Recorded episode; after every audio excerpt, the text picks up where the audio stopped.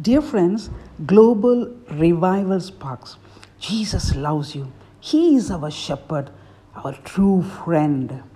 Yes, the terrain of the Christian life is becoming more rugged. Many of us find too that there are hitherto untraveled valleys through which we must pass.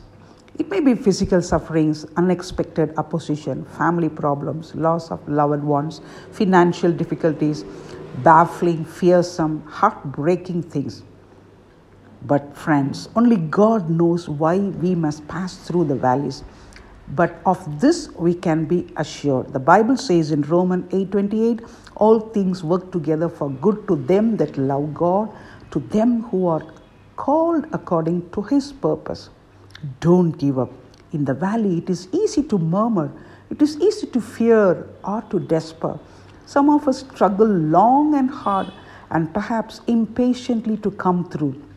If we look up through the darkness, we will see the light of Jesus' face.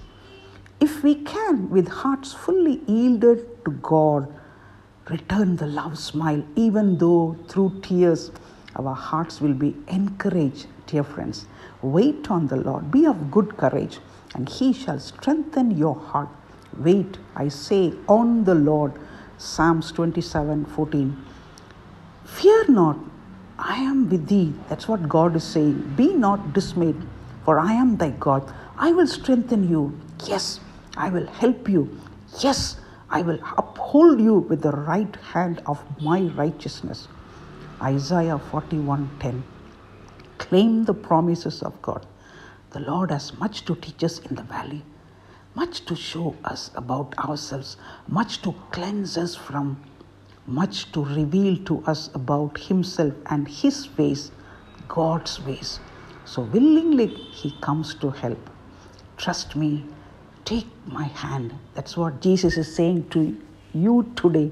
Lean upon my arm. That is God's love. Never are the whispers of the Lord sweeter. Never are the tokens of his love more cherished than when we walk the shadowed trail of sorrow and suffering. Christians, let us not despise the valley experiences of life. They fit us to be better Christians. They make us brighter lights in the world of increasing wickedness, more noble soldiers of the Lord Jesus Christ, more faithful witnesses, more diligent workers, more devoted followers, a more purified church, ready for the coming of the Lord. The valley experiences give us strength against the increasing Antichrist spirit in the earth.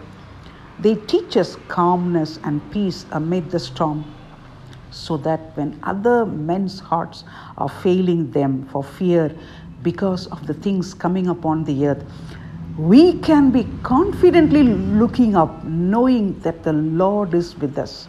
Sin is abounding, judgment is coming, but thank God, where sin abounds, grace also abounds. God promises his grace to the humble, James four six. Let us humble ourselves now under the mighty hand of God, receiving what he allows or sends on our pathway. Let us seek rather than self-preservation, self-pleasure, and self-ease to have God's grace abounding in our lives, so that whether by life or by death we might glorify him. The Bible says in Romans one sixteen, let us be also those who sigh and who cry against the iniquities in our land.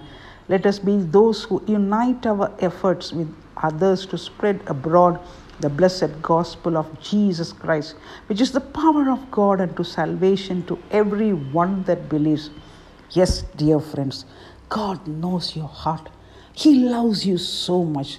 Don't be feeling lonely. God will do a great, incredible miracle and touch you and heal you in the mighty name of Jesus Christ.